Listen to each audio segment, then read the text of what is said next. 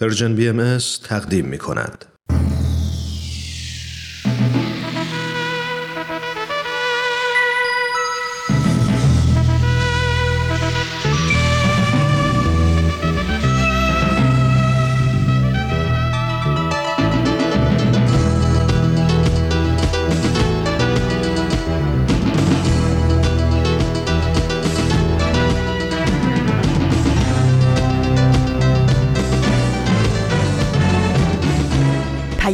دوست.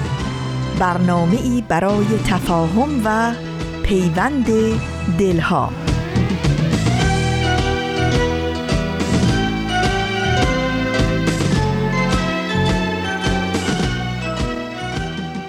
درست دو قدم مونده به انتهای کوچه پاییز با فنجانی چای داغ در دست برای چند دقیقه می ایستیم گفتگویی می کنیم و بعد به سمت کوچه زمستان قدم برمیداریم. هرچند این مقدمه برای عزیزانی که در نیمکره شمالی مثل ایران عزیزمون زندگی می‌کنن مستاق داره اما این بار تو قلبم از شنوندگانی که مثل خود من در نیمکره جنوبی زندگی می‌کنن اجازه گرفتم تا صحبتهام رو با این مقدمه آغاز کنم. در 29 این روز از آذر ماه 1399 خورشیدی که برابر هست با 19 دسامبر 2020 میلادی من بهمن یزدانی از اعماق قلبم قلبی که تپیدنش با ضرباهنگ نبض شماها کوک شده به شما سلام میگم و در خدمتتون هستم در 45 دقیقه پیش رو با مجموعه برنامه های شنبه Persian BMS. همگی بسیار خوش اومدید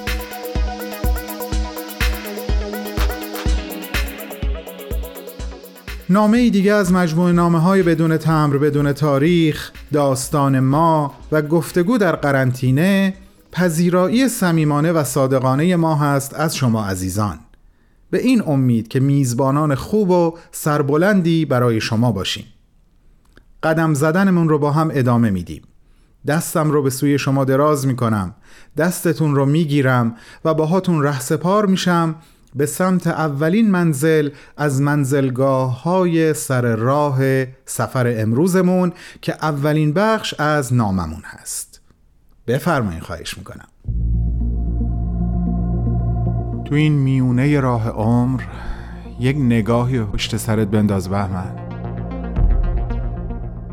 پشت سر. حرفای دلتو توی این نامه ها به اونها پر از یاد و خاطره ها و شادی ها دستیابی ها از آثارشون. خیلی از اون آدم ها دیگه تو این دنیا زندگی نمی‌کنن تأثیری که روی تو یا بشینی براشون نامه میشه اما در عالم خیال تو می‌تونی اونها رو براشون بفرستی.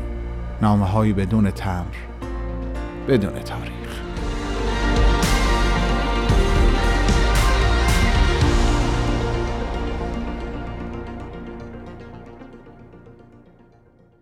امو مهدی عزیز و پریادگار سلام.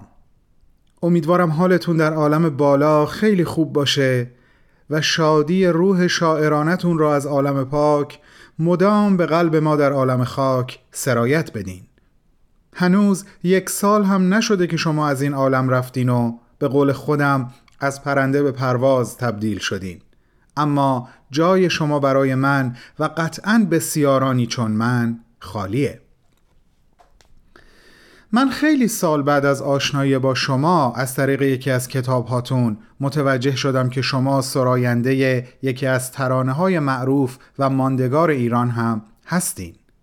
ترانه ای که من هم مثل خیلی از ایرانیان دوستش میدارم و باهاش افکار و عواطفم رو غنیتر کردم. حس فوقلاده ای داشتم وقتی فهمیدم سراینده ترانه گل یخ که کوروش یغمایی عزیز روش آهنگ ساخت و به زیبایی اجراش کرد شما هستین امو مهدی. قمیون دوتا چشمون قشنگت لونه کرده. شب تو موهای سیاهت خونه کرده. دوتا چشمای سیاهت مثل شبهای منه. سیاهی های دو چشمت مثل غمهای منه. و ادامه داستان. یاد اون خاطره افتادم که یک جایی تعریف کردین. اونی که یک روز بعد از فراگیر شدن این ترانه سوار ماشین یکی از دوستانتون بودین و اون برمیگرده به شما میگه ترانه گل یخ شنیدی؟ به این میگن شعر. اگه راست میگی و ادعات میشه اینطوری شعر بگو. و وقتی متوجه میشه که خود شما سراینده اون ترانه هستین اونقدر دست پاچه میشه که کنترل فرمون ماشین رو از دست میده.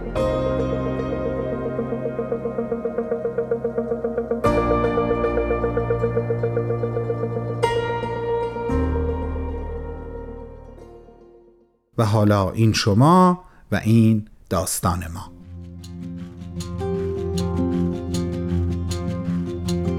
دنیا پر از قصه آدم هاست. داستانی از خنده ها و گریه ها قصه ای از رفتن ها و گذشتن ها از ماندن ها و همیشه ماندن ها من کوروش فروغی هستم. و من حاله فیروزیان این سری از برنامه داستان ما دو قسمت داره و دو مهمان عزیز داریم. فرخنده و امیر زوج دوست داشتنی و مهربونی که ما رو شریک خاطرات و تجربیاتشون می‌کنن.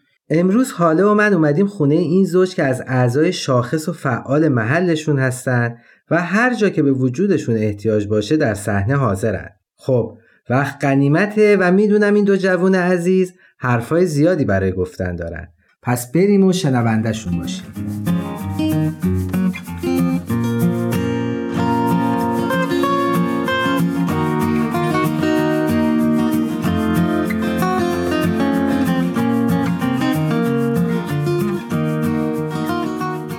فرخنده جان امیر عزیز خیلی ممنون که دعوت ما رو پذیرفتین. لطف کنید خودتون رو برای شنونده های ما معرفی کنید ممنون از دعوتتون و خوشحالم که تو برنامه داستان ما شرکت می‌کنم. فرخنده هستم در کشور ایران و شهر شیراز. در یک خانواده بهایی متولد شدم. هفت سال پیش با امیر ازدواج کردم.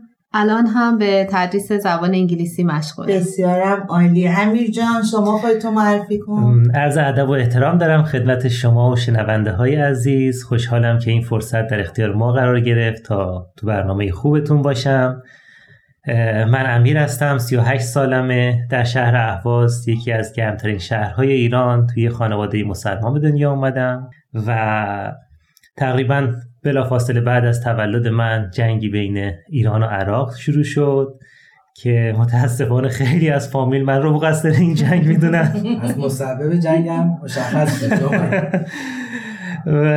ولی خب متاسفانه تاثیرات این جنگ هنوز که هنوزه گاهی با من هست و فکر می‌کنم با خیلی از افرادی که تجربه جنگ رو دارن امیدوارم که از این به بعد توی دنیا شاهد صلح باشیم. ایشالله که در سراسر دنیا فقط صلح و اتحاد و دوستی انسانها رو ببین. به امید اون روز. خب بچه شما دو خانواده با اعتقاد و بینش کاملا متفاوت داشتین و در اون محیط رشد کردین. در مسیر ازدواجتون احیانا به چالش و مشکلی بر نخوردین. فرخنده جان. خوشبختانه من و خانوادم هیچ مشکلی با ازدواجم با شخص غیر بهایی نداشتیم. مهمتر این که این چنین ازدواجی هیچ منافاتی هم با دیانت بهایی نداره. خب امیر شما چطور؟ دوست دارم قبل از اینکه در مورد چالش های ازدواجمون صحبت کنم یه مقدار به عقبتر برگردم و از دلایلی بگم که من رو تو این مسیر ثابت قدم نگه داشت. راستش وقتی اولین بار با فرخنده جان روبرو شدم احساس تفاوت‌های زیادی بین فرخنده عزیز و دیگر افراد داشتم. با توجه به تربیت خانوادم دایره دوستی من معمولا شامل افراد با خصوصیات اخلاقی پسنده بوده و هست. اما تفاوتهایی که در فرخنده جان می‌دیدم با داشتن تمام خصوصیات مثبت یک حس آرامش و یک متانت خاص رو درش می‌دیدم. بله ما هم کاملا این حس آرامش رو از فرخنده جان میدیم خیلی ممنون. و همینطور یه نوع همراهی متفاوت. که به من این حس رو می‌داد که انگار سالهای سال فرخنده جان رو می‌شناسم. و از طرفی اون خنده های عمیق درونیش و اون سرور درونیش که نشون از حکایت های بسیار داره. بگذاریم بعد از مدتی خیلی اتفاقی از جایی با دیانت بهایی آشنا شدم و همزمان متوجه شدم که فرخنده عزیز هم در یک خانواده بهایی رشد کرده. و همینطور شنیدم که خانواده اون از طرف حکومت چه مشقاتی رو همواره متحمل شدن بعد از اون بود که تلاش کردم هم دیانت بهایی رو بیشتر بشناسم و هم با فرخنده عزیز ارتباط نزدیکتری داشته باشم که برایند اینها من رو مصمم به ازدواج با فرخنده جان کرد. اما برگردیم به سوالمون به مسائل و چالش هامون راستش خانواده من و بیشتر پدر و مادرم که انسانهای بسیار صالح و درستکاری هستند سعی داشتن که ما فرزندانشون هم مسلمان و دیندار باشیم و این مسئله که تنها پسرشون رو همراه و همسر فردی با باوری غیر از اعتقادات اسلامی ببینن طبیعتا براشون خیلی سخت بود. اون هم فردی از دیانت بهایی که از نظر اونها و متاسفانه بسیاری از شیعیان ایران البته شاید به خاطر بی اطلاعیشون حتی به عنوان یک دین رسمی شناخته نمیشه. می‌دونید ازدواج یک مرد مسلمان با دختری از دیانت بهایی از لحاظ قوانین رسمی کشور و احکام دیانت اسلام جایز نیست و مجازات های سختی داره.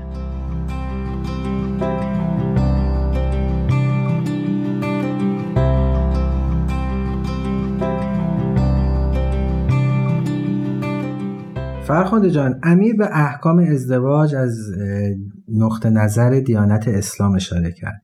ما امکانش هست یکم برامون از احکام دیانت بهایی در خصوص ازدواج بگی؟ بله حتما. ازدواج در دیانت بهایی محدود به دین و آین افراد نیست. یک پیوند روحانیه که در نهایت می‌تونه منجر به ترقی روحانی دو نفر بشه. حضرت عبدالبها یک بیانی دارند در این رابطه میفرمایند در بین بهایان مسئله ازدواج این است که زن و مرد باید جسمن و روحن متحد باشند و حیات روحانی یکدیگر را ترقی دهند. همونطور که اشاره کردم در دیانت بهایی هیچ منعی برای ازدواج با شخص غیر بهایی وجود نداره. به نوعی این چنین ازدواجی حتی می‌تونه باعث انس و الفت و در نهایت اتحاد بین انسانها با تفکرها و گرایش های مختلف بشه. البته یکی از احکام بسیار مهم ازدواج در دیانت بهایی علاوه بر همون میل و خواسته قلبی زن و مرد رضایت والدین هر دو طرفه و من بسیار خوشحالم که امیر در عین عشق و علاقه که به من داشت تمام سعی و تلاشش رو برای جلب رضایت والدینش انجام داد. براو به امیر. دنیای من را نقاشی کن. دور از آتش دور از فریاد. با سقفی سرشار از آرامش. دور از طوفان دور از باد. دنیای من را نقاشی کن. رنگارنگ از آزادی. با دستانی بی قفل و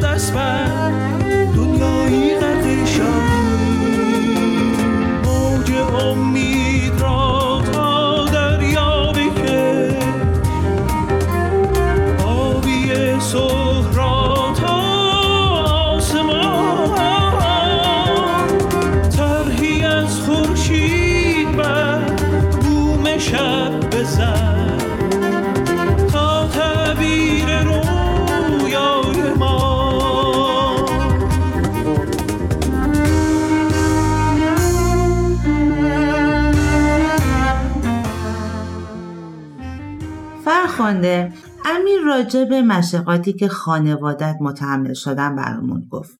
می‌تونی در این خصوص یه ذره بیشتر برای ما صحبت کنی؟ بعد از تغییر حکومت ایران چهل سال پیش فشارها از سوی حکومت ایران به جامعه بهایی خیلی زیاد شد.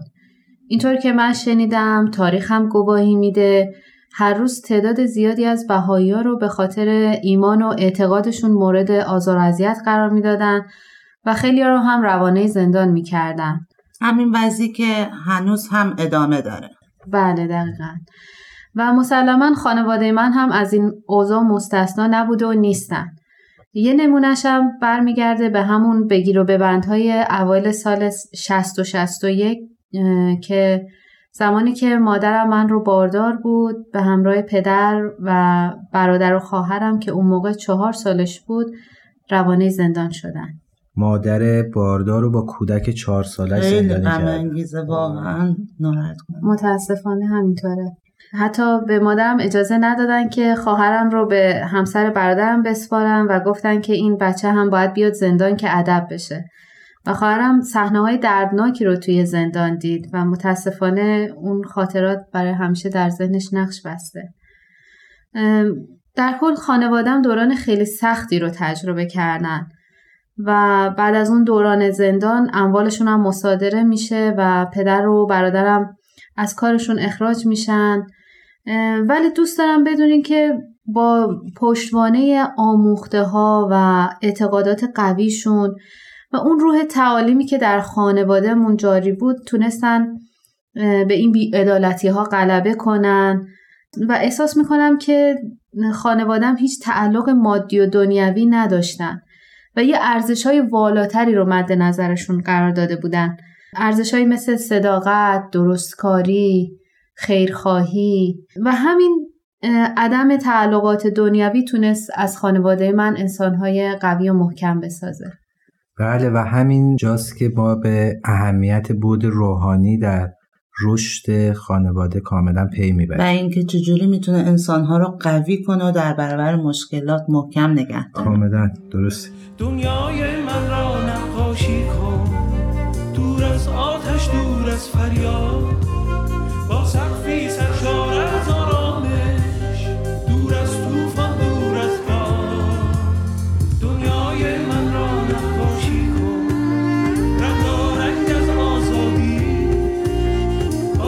با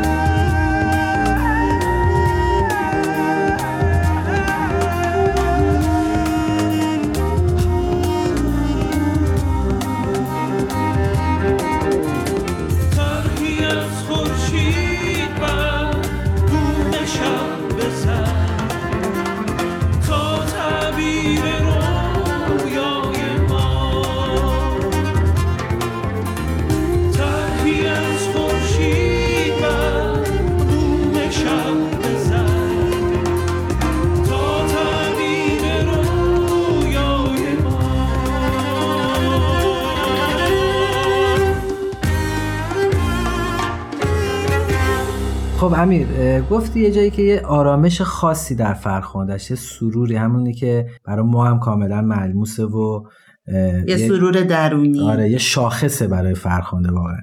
فکر می‌کنی حالا که بیشتر با فرخنده و باورهاش و اعتقاداتش آشنا شدی اون آرامش و سرور رو در از چی کجا؟ نشد گرفته میشه؟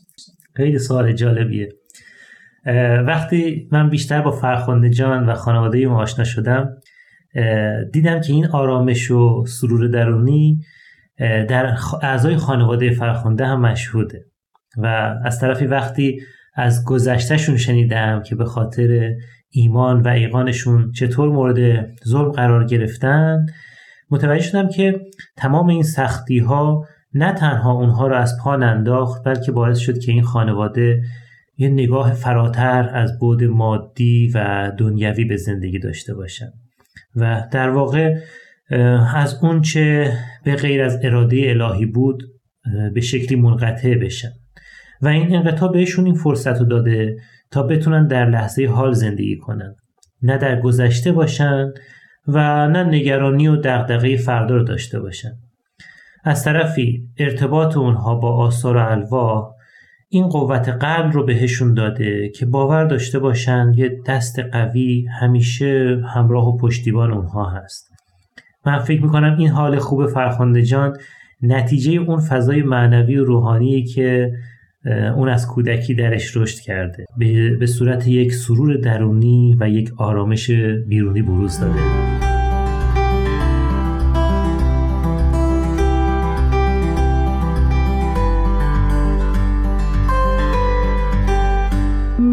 بچه ها تا الان داشتین از چالش های قبل از ازدواجتون صحبت می‌کردین.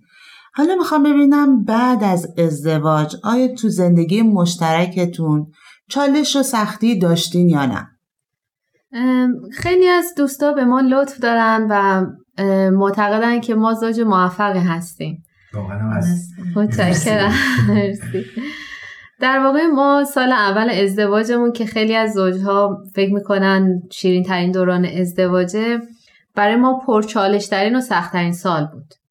فکر می‌کنم تفاوت ها خودشون رو تو همون سال اول نشون میدن و من یادمه که خیلی با هم اختلاف نظر داشتیم. طبیعی هم هست دیگه. بالاخره دو تا آدم با دو تا نظر کاملا با متفاوت. اعتقادات با مختلف. اعتقادات مختلف. می‌خوام با هم زیر یه سقف زندگی بکنن دقیقاً.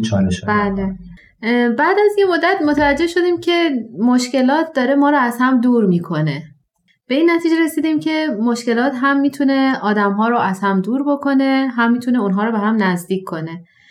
بنابراین از اون به بعد به جای اینکه وقتی با یه مشکلی روبرو می‌شدیم همدیگر رو مقصر بدونیم و از هم خورده بگیریم به هم کمک کردیم و به هم قوت قلب دادیم. اینطوری ناخودآگاه به رشد و ترقی همدیگه هم کمک کردیم.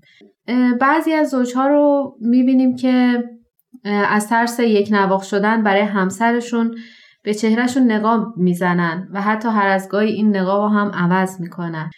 در واقع هیچ وقت خود واقعیشون نیستن.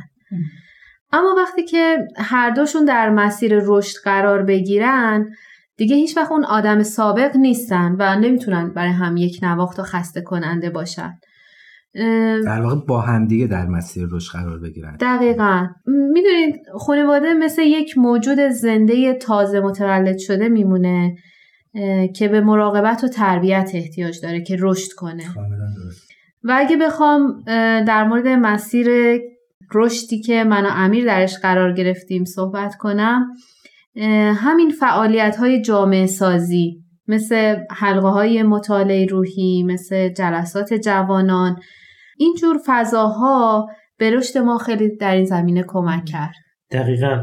منم در تکمیل حرفهای فرخنده جان می‌خوام بگم همونطور که می‌دونید انسان سه بود روحانی، انسانی و جسمانی داره و از نظر دیانت بهایی هم هر سه بود به یک اندازه قابل اهمیت هست و باید به سمت تعالی حرکت کنه.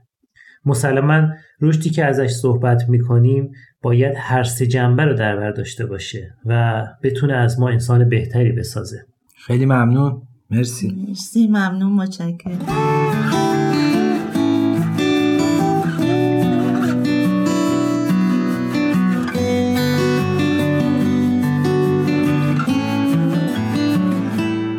شنونده های خوب ما. امیدوارم تا اینجای صحبت های فرخنده و امیر نظرتون رو جلب کرده باشه. همونطور که گفتیم این گفتگو ادامه داره و ما در قسمت بعدی شنونده ادامه اون خواهیم بود.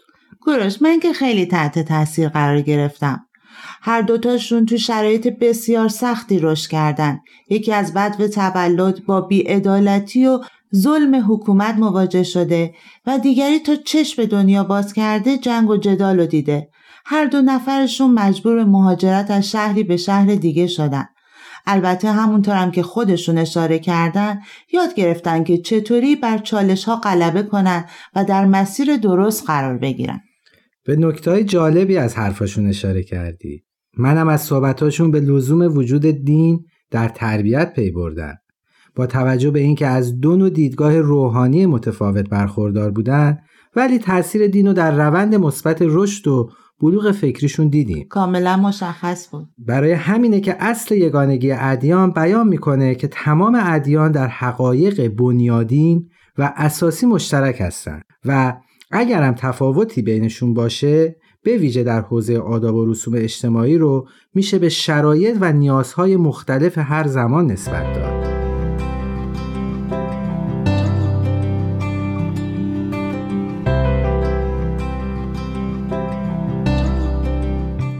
دوستان عزیز امیدوارم تا اینجای برنامه براتون جالب و آموزنده بوده باشه. با هم منتظر میمونیم تا در برنامه بعدی داستان ما ادامه صحبتهای فرخنده و امیر رو بشنویم. در آخر یادآور میشم که برنامه های ما رو می‌تونین از تارنما، تلگرام و SoundCloud Persian BMS بشنوید.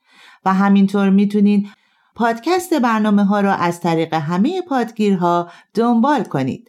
و اگر پادکست برنامه های ما رو شنیدین و خوشتون اومد به ما امتیاز بدین. راستی عزیزان فراموش نکنین که اگه نظر و پیشنهادی داشتین و همچنین خواستین ما رو با قسمتی از خاطراتتون شریک کنید می‌تونید در ات Persian BMS Contact در تلگرام به ما پیام بدین. همواره در تمام مسیرهای زندگی خرد یارتون.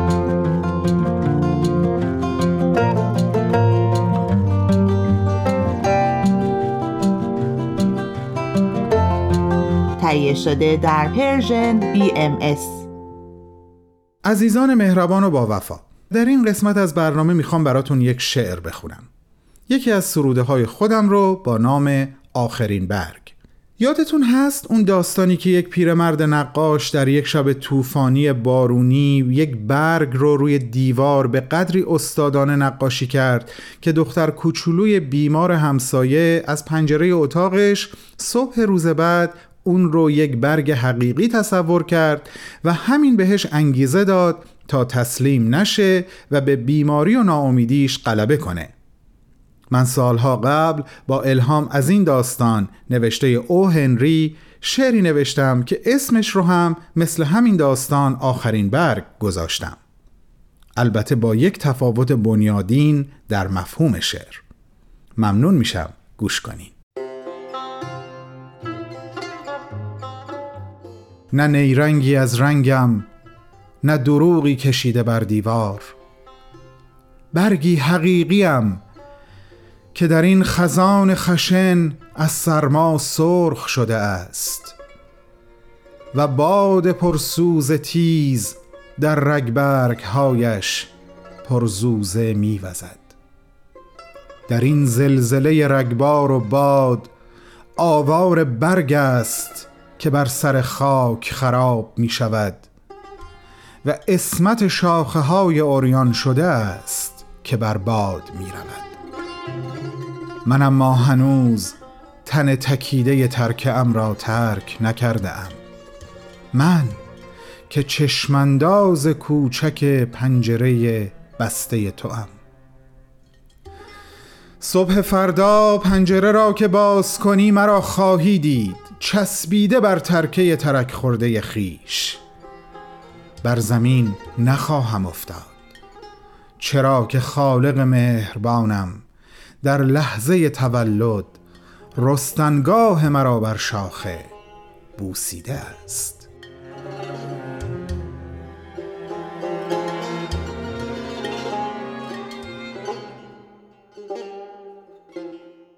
شما رو به شنیدن قسمت دیگه از برنامه گفتگو در قرنطینه دعوت می‌کنم. در قرنطینه اگه دنیا رو آب شما اتفاقا ما بهایان نسبت به مشکلات دنیا. بی تفاوت نیستیم. گفتگو در قرنطینه.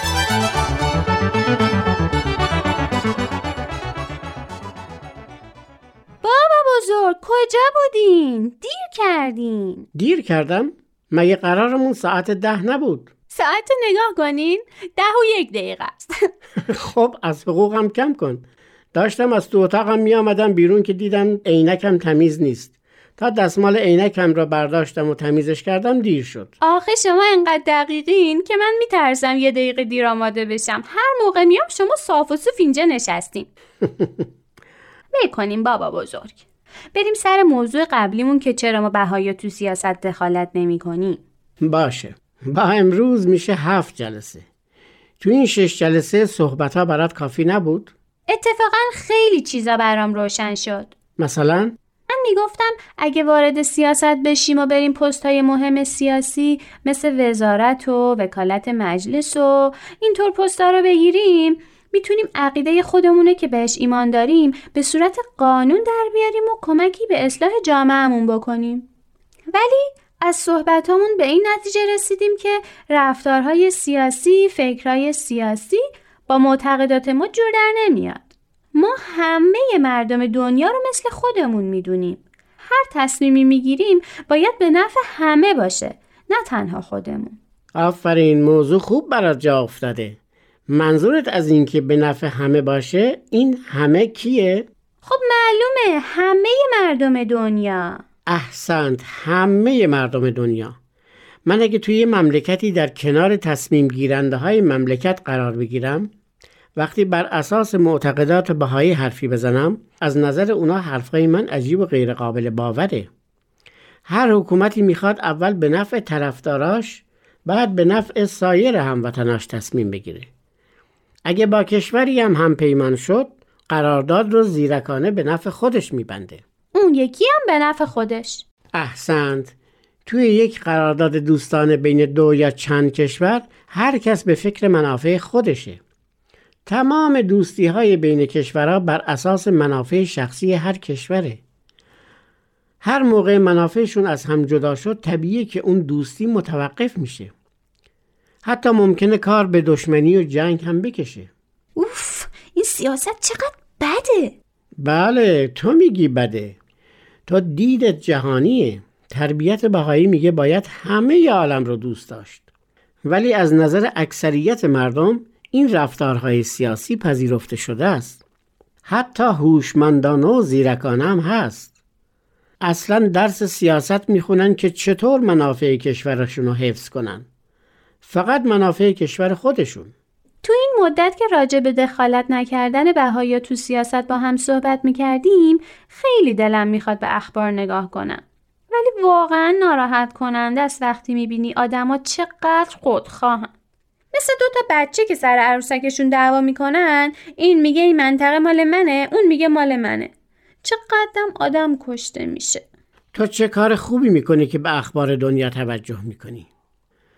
ببین آخر جنگ معمولا صلحه ولی داغی که بر دل مادرها و پدرها میمونه پایانی نداره. امروزه بشر از یک طرف حس می‌کنه که دیگه منافعش در منافع دیگران گره خورده از طرف دیگه هنوز به اون بلوغ نرسیده که برای اتحاد و الفت و یگانگی قدم برداره. اتحاد مشروط به منافع خودش اگر نه اتحاد بی اتحاد. همه جا خشونت همه جا درگیری و جنگ. درسته تأسف باره. حالا خیلی از کشورها یاد گرفتن خودشون با کشوری دیگه وارد جنگ نشن. به گروه هایی که با دولت اون کشور مخالف هستن کمک های نظامی می‌کنن تا اونها برای منافع اینا بجنگن. بعدم وقتی این مخالفین تونستن به هدفشون برسن میشن مطیع و فرمانبردار کشوری که ازش حمایت کرده. فهمیدی چی شد؟ اوف خسته شدم از صحبت کردن درباره جنگ. میشه موضوع رو عوض کنیم؟ چرا نمیشه نوه گلم؟ البته که میشه. ولی اول باید یه قولی به من بدی. چه قولی؟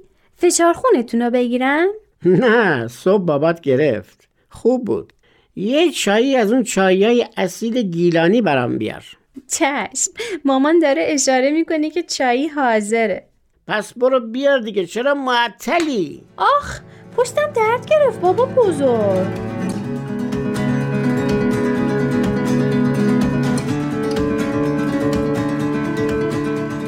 به به عالی بود.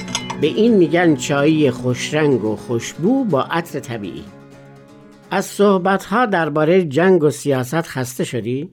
آره. روح لطیف و پاک تحمل این کسیفی ها رو نداره. هر کس که خودش آلوده به نفت طلبی و خودخواهی نکرده باشه مسلما از این حرفا خسته میشه.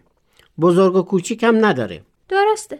تو می‌دونی که یکی از دستورات حضرت بحالا به ما اینه که جوهر لطافت بین بندگان باشیم. آره تو درس اخلاق خوندیم. به نظر من این لطافت به موارد متعددی مربوط میشه.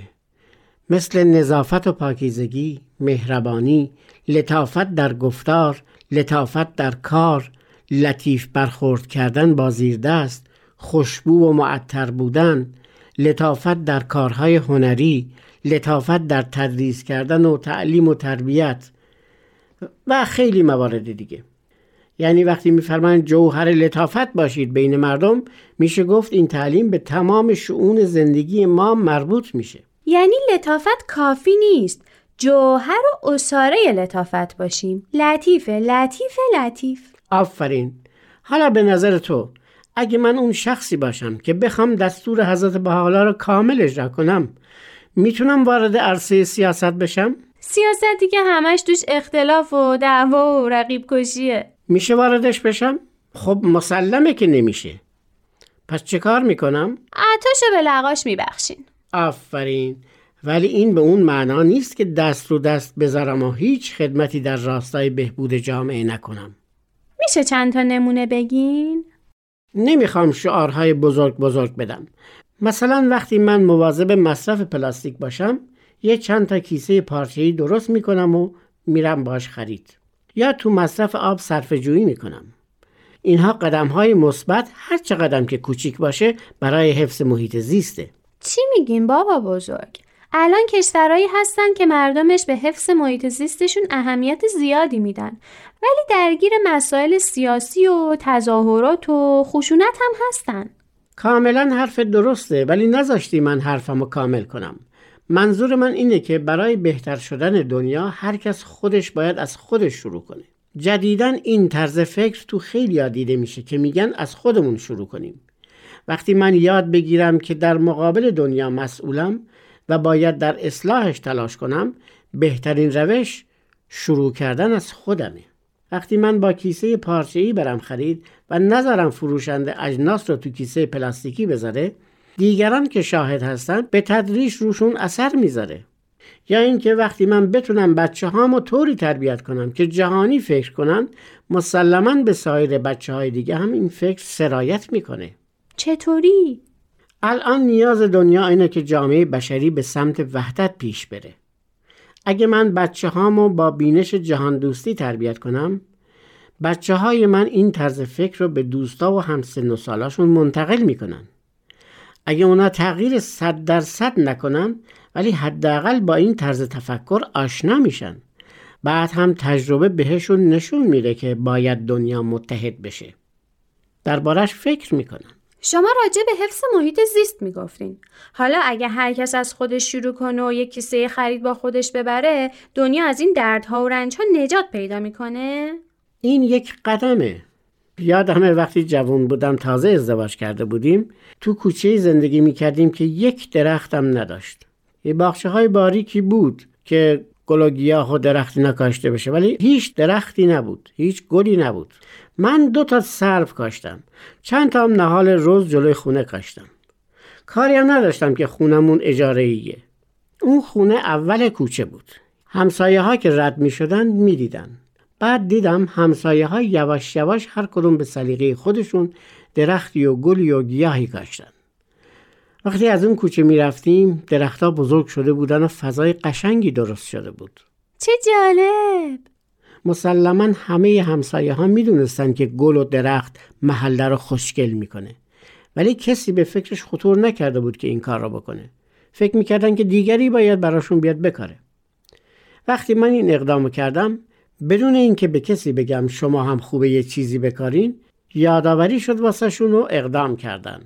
نمی‌دونی تابستونا چقدر وجود این درختها مؤثر بود. جالبه که چند تا از کسایی که درخت کاشتن مثل من مستجر بودن. مطمئنم اگه جای دیگه هم برن که ببینن محلشون باید تغییر کنه اقدام می‌کنن. ولی خب اینا مسائل ظاهریه تمدن ظاهریه. چطور میشه مردم و لطیف و بعد جهان دوست بار آورد؟ این تغییر سختیه. بله سخته.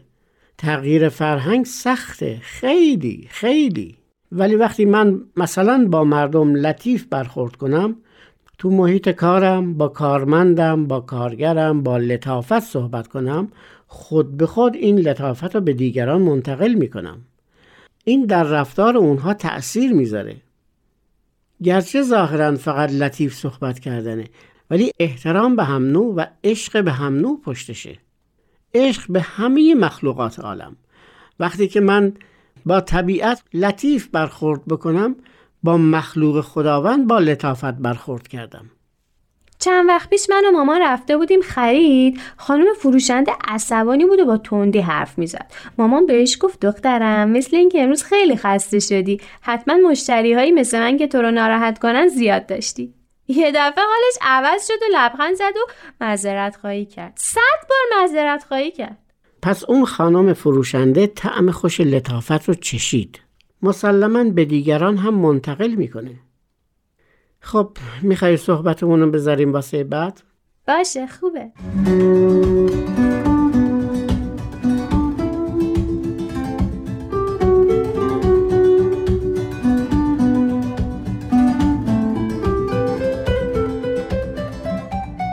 زمان زمان شنیدن قسمت دوم از نامه امروزه.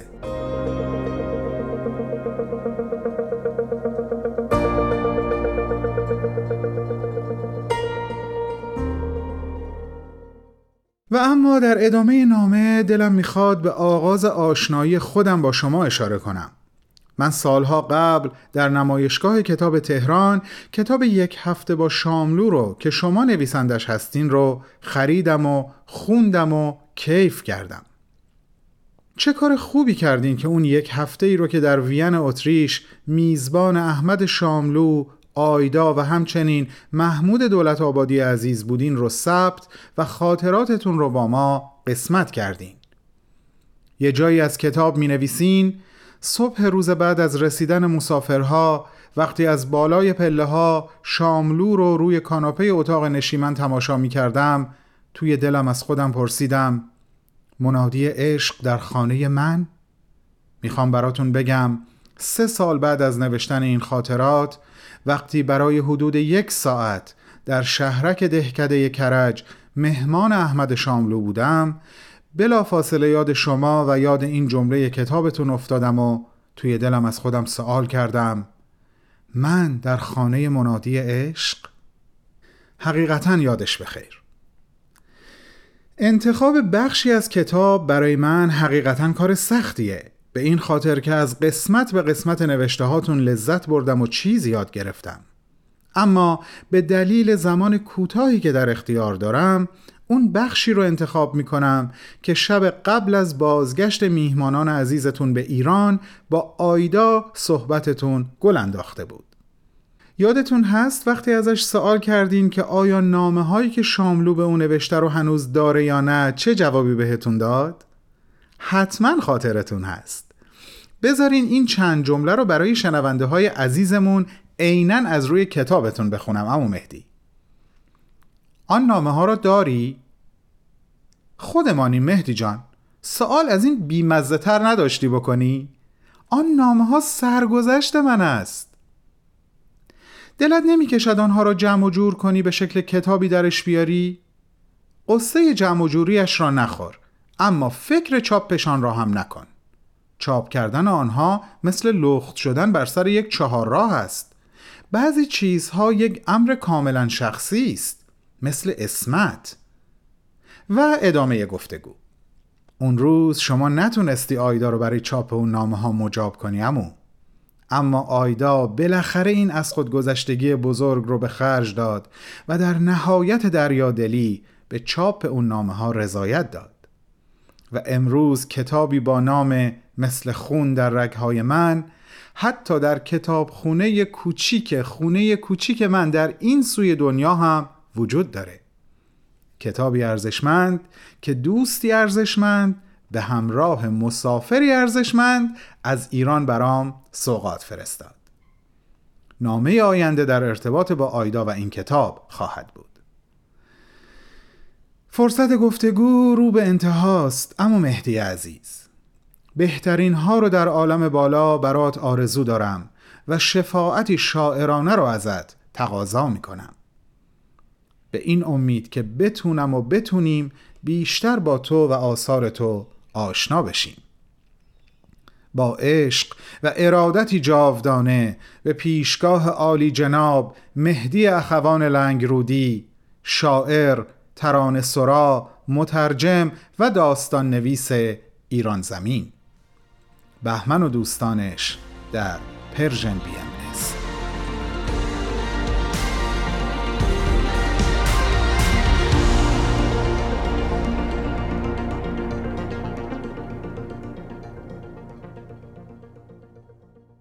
دوستان خوب من فرصت زیادی برای حرف زدن نیست کما اینکه دست کم برای امروز کمی از گفتنی های دلم رو با دلتون در میون گذاشتم. رستنگاهتون رو بر شاخه محکم و قوی آرزو می کنم و روزها رو تا رسیدن به شنبه هفته آینده میشمرم خدا حافظ